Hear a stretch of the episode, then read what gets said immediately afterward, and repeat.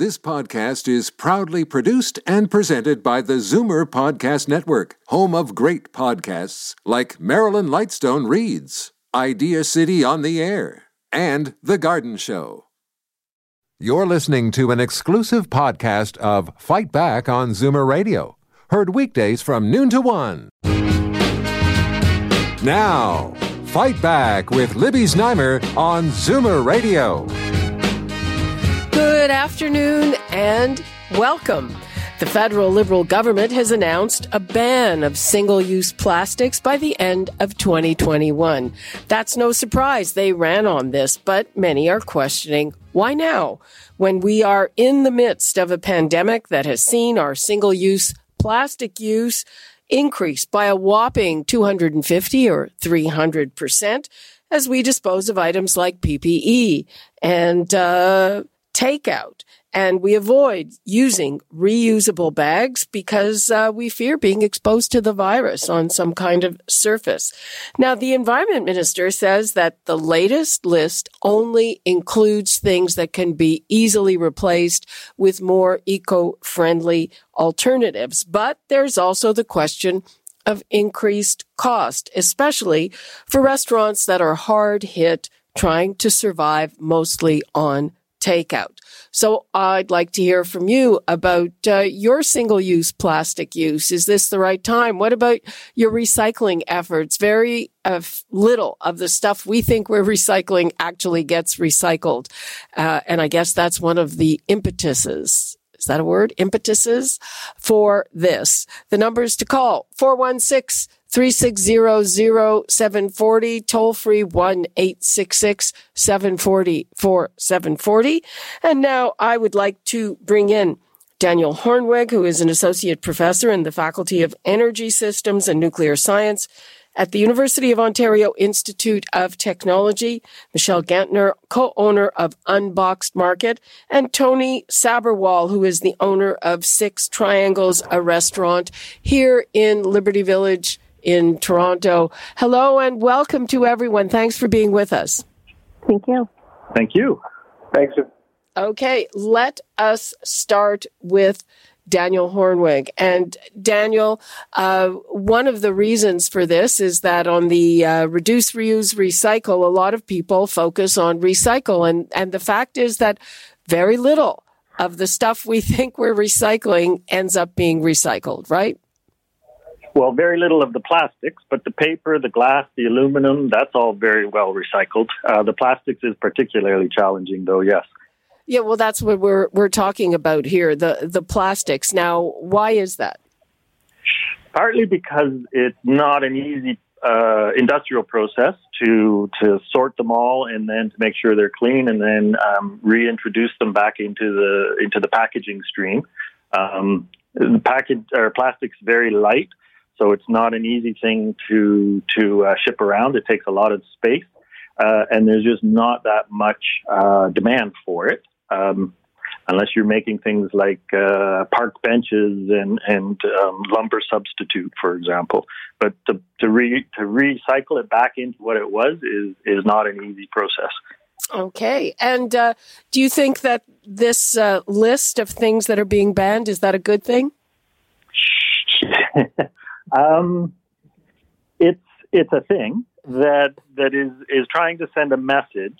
Um, I think it's a bit more uh, presentational and trying to respond to what government and what people are, are, are demanding and are very concerned.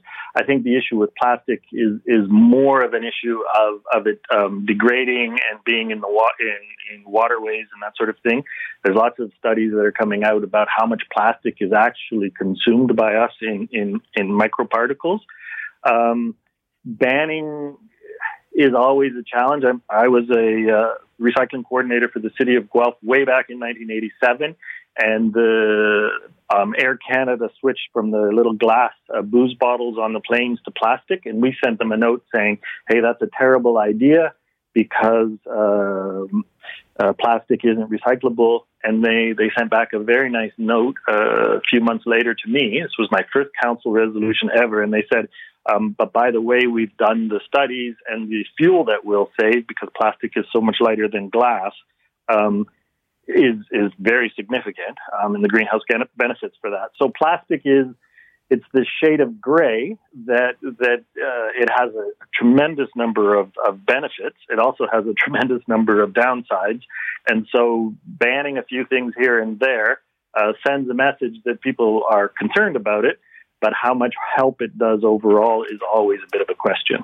Okay, let's bring in Michelle uh, Genttner from the Unboxed Market. And uh, Michelle, you've already gotten rid of, of things like that, correct? As much as possible, yeah.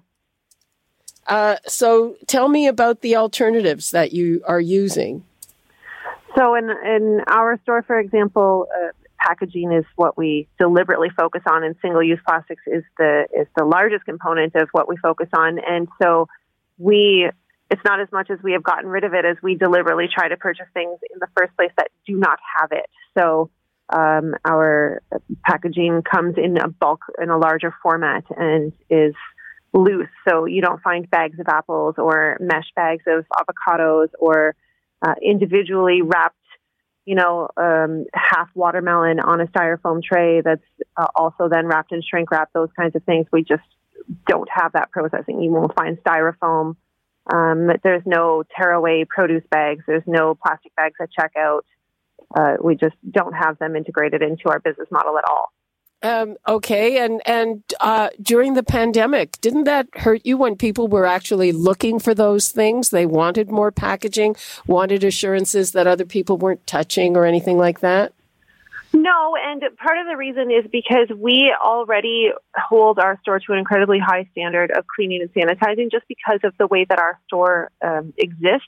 So we need to constantly be aware of high touch points and, and sanitizing and cleaning those things long before the pandemic. So we definitely had to step up those efforts and we um, have changed some, some ways that people interact in our store with our products. So we took away um, sampling items. We took away um, the scoops being in the bin. So there are clean and dirty scoop bin places now so that things are not touched by multiple hands. But uh, for example, if you take a traditional grocery store and you walk down a cereal aisle and it's boxes and boxes and boxes of cereal, there's a very good chance that many people have touched that box of cereal and put it back and gone with a different box of cereal, and there is an equally good chance that nobody has followed behind and sanitized every one of those boxes because that's a ridiculous um, labor intensive exercise that really would have no uh, long term benefit because two seconds later someone else would again touch the box of cereal. Whereas here, since our cereal is in bins,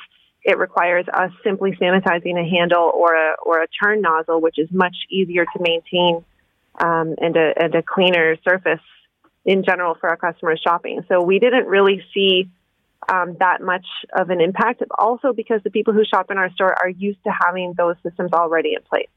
Uh, now, in terms of uh, uh, you know grocery bags, those single-use bags that you get are going to be banned. Now they cost a nickel, but the paper bags that you're going to replace them are a lot more expensive, right?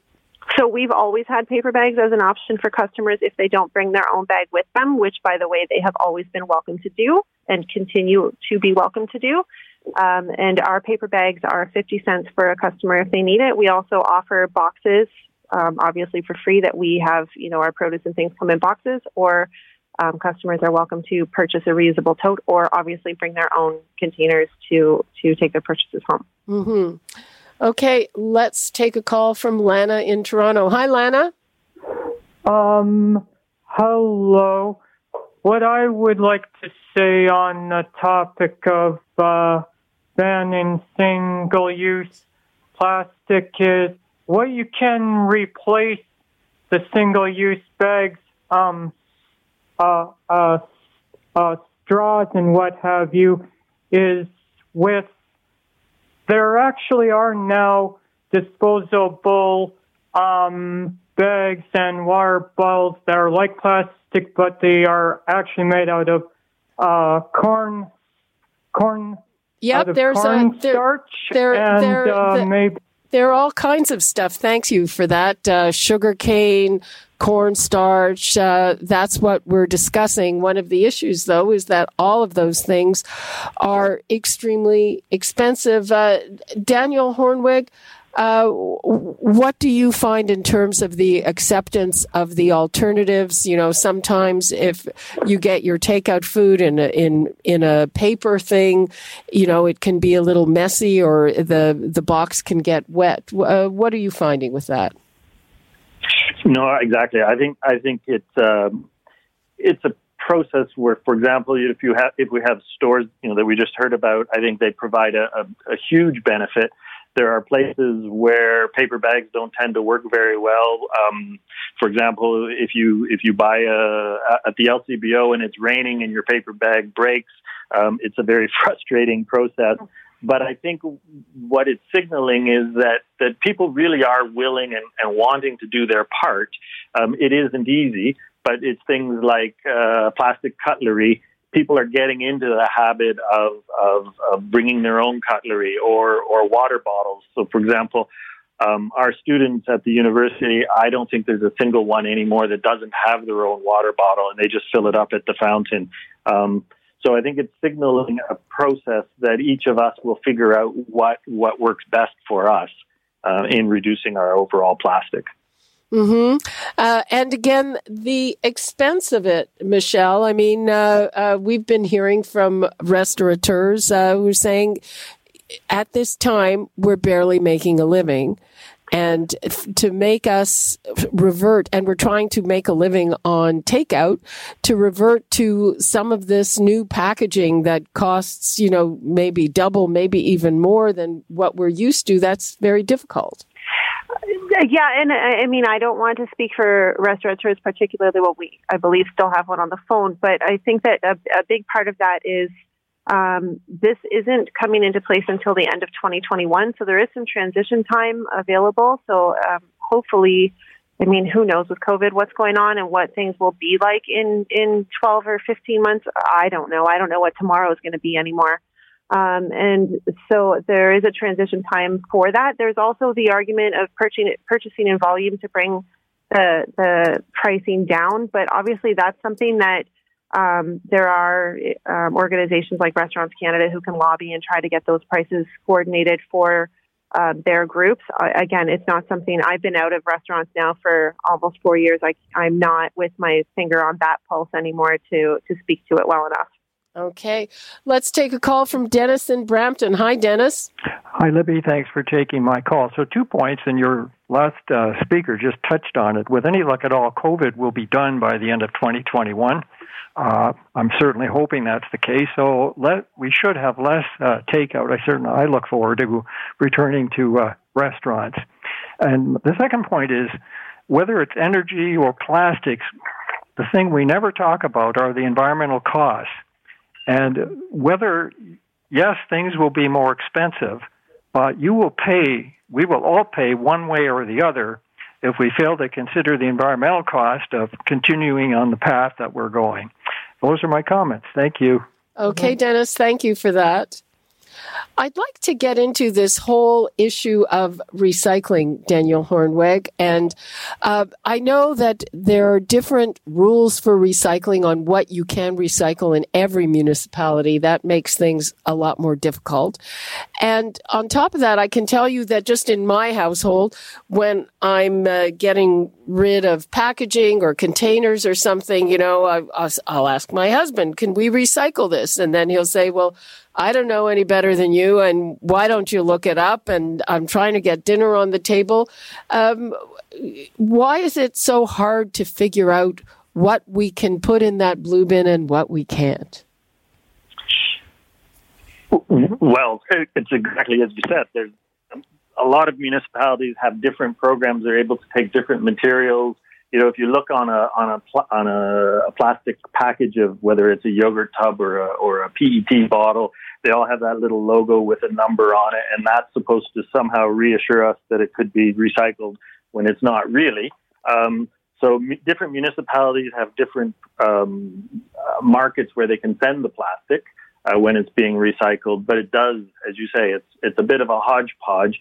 And if you really ask any municipality, do they do they want to be recycling the plastic? It's the most difficult item in the blue box or the recycling container to always process. It's the one that basically they're making the least money on taking the you know it's the most expensive component and what ends up happening is the the, pla- the recycling of plastic is just difficult from a, di- a, technological point of view.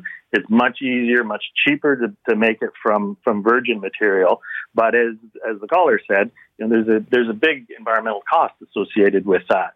So what we're trying to come up with, I guess, as a society, is what is the the balance, what is the you know the compromises that we're willing to make, and you know, we may we may start saying, well, no, we just don't need this much plastic packaging, um, and starting to prioritize. I mean, we'll often hear from the plastic industry, oh, but you can't stop plastic because IV bags are plastic, for example. But there's a huge difference between having a, a plastic IV bag in a hospital versus plastic cutlery that, that, that lasts for about three seconds that we use it. So I think what's happening is because of the difficulty in recycling this material, we're coming up with programs that try and take out the stuff that's the most egregious um, and that has perhaps the most impact on the environment as well. So plastic straws, this sort of thing. Um, Michelle, I, would like to get to consumers. Now, I, I, think you're in a unique position because your customers are probably very, very committed to being environmentally conscious and, and not to use much packaging. But, mm-hmm.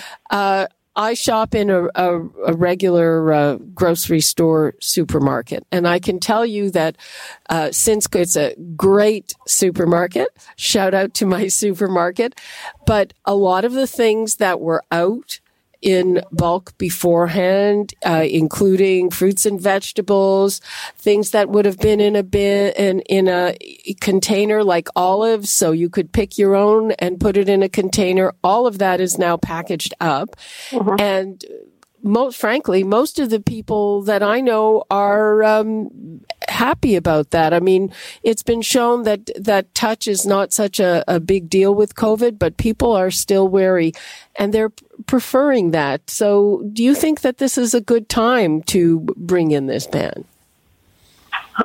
So, I I would. Oh boy, that's a whole lot to unpack.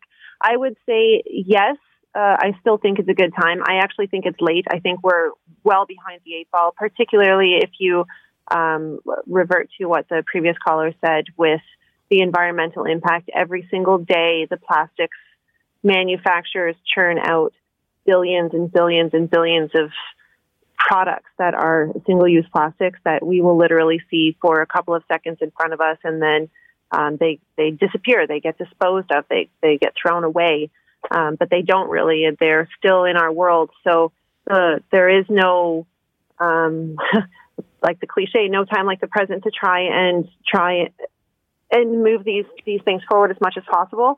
I think that having the the things packaged in a grocery store right now during a pandemic, during all of those things, I understand the comfort to it you know, we pivoted in, in as fast as possible to get an online order system set up and have contactless pickup and contactless delivery and offering all of the extra comforts to our customers who didn't even want to come into any stores because they are um, vectors and trying to keep themselves and the people they care about safe, which I fully understand and support.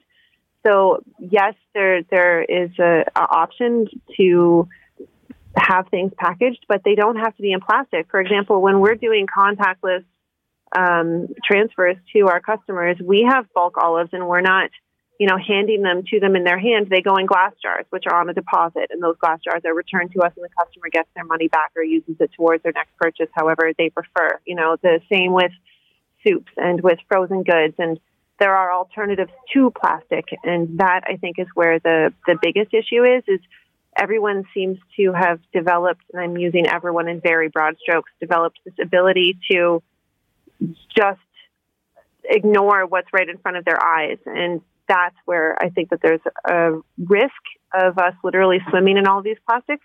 There's also some major concerns, though, for example, with the straws. If you look at the accessibility, I mean, taking away a single use straw, yes, most of the population does not need it, but people who have accessibility needs who can't use an alternative like a silicone, like something made of uh, plant based that they might have allergies to, or um, metal or glass straws that could be um, injurious if you have any kind of a, an issue with maintaining your facial or, or hand mobility.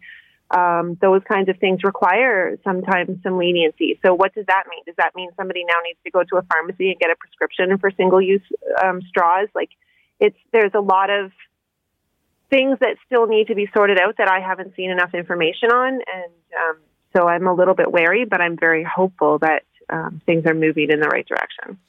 Okay, let me give the numbers out again. Again, I'd like to hear from you. Have you been using a, a lot more single-use plastics? What do you um, get when you order takeout? Uh, I get a lot of it in this kind of black plastic, uh, not quite clamshells, but these black plastic containers that we know are very difficult to recycle.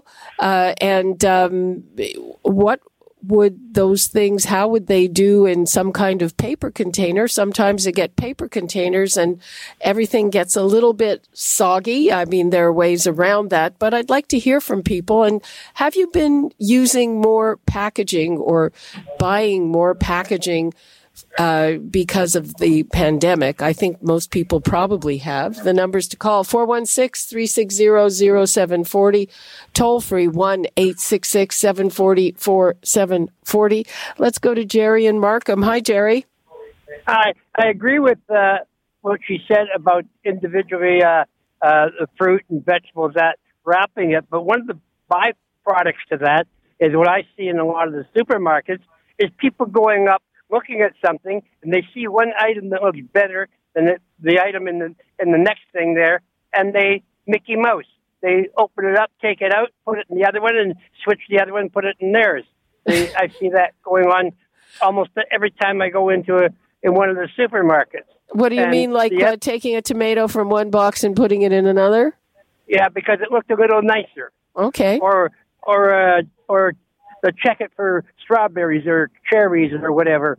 And uh, oh, that strawberry don't look so good. I that one looks better, so I'll switch them around. Okay. And I think that's I think that is short of being vulgar. Anyhow, the main thing I wanted to talk about, and this has uh, irritated me for a while, is I go into some of the place stores and they will not allow me to bring in my cloth bag that I carry my stuff in. I have to leave it outside and then go through the checkout and then either get their bag or take it with the cart out the door and then pack it into my bag outside. But they will not allow you to use bring a reusable bag inside. I thought that changed. Fear. That that was at the height of the pandemic. I know that again at at my grocery store there was a, a, a, long while where they did that, and they have started to allow reusable bags in. I don't know if that'll change now that we're in a second wave. I think uh, it depends on the store. Yeah, um, some so, of them have not. Some of them have not changed their policy. They've maintained it throughout the whole time. Yeah, so, and that makes it difficult for the shopper because what's the sense of spending two dollars or three dollars to buy a, a, a green bag or a red bag or whatever it is from whichever store it is, and then it's a one-time use because you can't reuse it again. It, they don't know if you've washed it or not washed it and they don't want it in their establishment. Yeah. Um, so uh, I guess uh, you know, as uh, Michelle points out, every every store probably has a different policy. So you might want to look for one that has one that suits you. But I just have a hunch that those that have started to loosen things up are probably going to tighten them up again. That's yeah. just a guess. Quick, the other quick thing I was going to mention that I don't understand is the problem in plastics. I drive truck. I drive truck, and I used to drive for Rosedale, which is a uh, a large carpet mover. Uh, they pick up carpet down in Georgia and they bring it up here and they deliver it to the different carpet stores and that. And when I went down there, I used to take bales of uh, compressed uh, uh, pop bottles, the two liter pop bottles down there, and that is, is turned into nylon, which they make them nylon carpets out of. And if they can make carpets out of the pop bottles, why can't they do similar things with the water bottles? Uh, um, I can't answer that. but Jerry, thanks very much for your call. Thank you. Have a good day. Okay, you too. All righty. Uh, we are just about out of time. Uh, Daniel Hoornweg, what would you like to leave us with on this? Simply, I mean, I, I agree with Michelle. I mean, I, I think that that by by us trying to avoid as much plastic as possible, it sends a very strong message. But I think it's important to keep in mind that that there are some benefits, for, or a lot of benefits from plastic, and it's not easy. Um, but I think the government it, it takes it, but the government knowing that we're all trying to to work. I mean, as much as possible cooperatively makes a huge difference. And Michelle. Uh, I think that uh, aside from the points that we've already said, a big factor that I'd like to see coming down from the government right now, if they are going to push this through, is working with municipalities to develop uh, facilities that can actually compost the compostable products that they're now pushing as an alternative. Presently, those do not exist in the vast majority of North America, and we need more of that if the alternative is to then compost compostable products. Okay. Thank you so much, Michelle Genttner and Daniel Hoornweg. Appreciate your time. Thank you. Thank you. You're listening to an exclusive podcast of Fight Back on Zoomer Radio, heard weekdays from noon to one. You're listening to an exclusive podcast of Fight Back on Zoomer Radio, heard weekdays from noon to one. You're listening to an exclusive podcast of Fight Back on Zoomer Radio Heard weekdays from noon to one. This podcast is proudly produced and presented by the Zoomer Podcast Network, home of great podcasts like Marilyn Lightstone Reads, Idea City on the Air, and The Garden Show.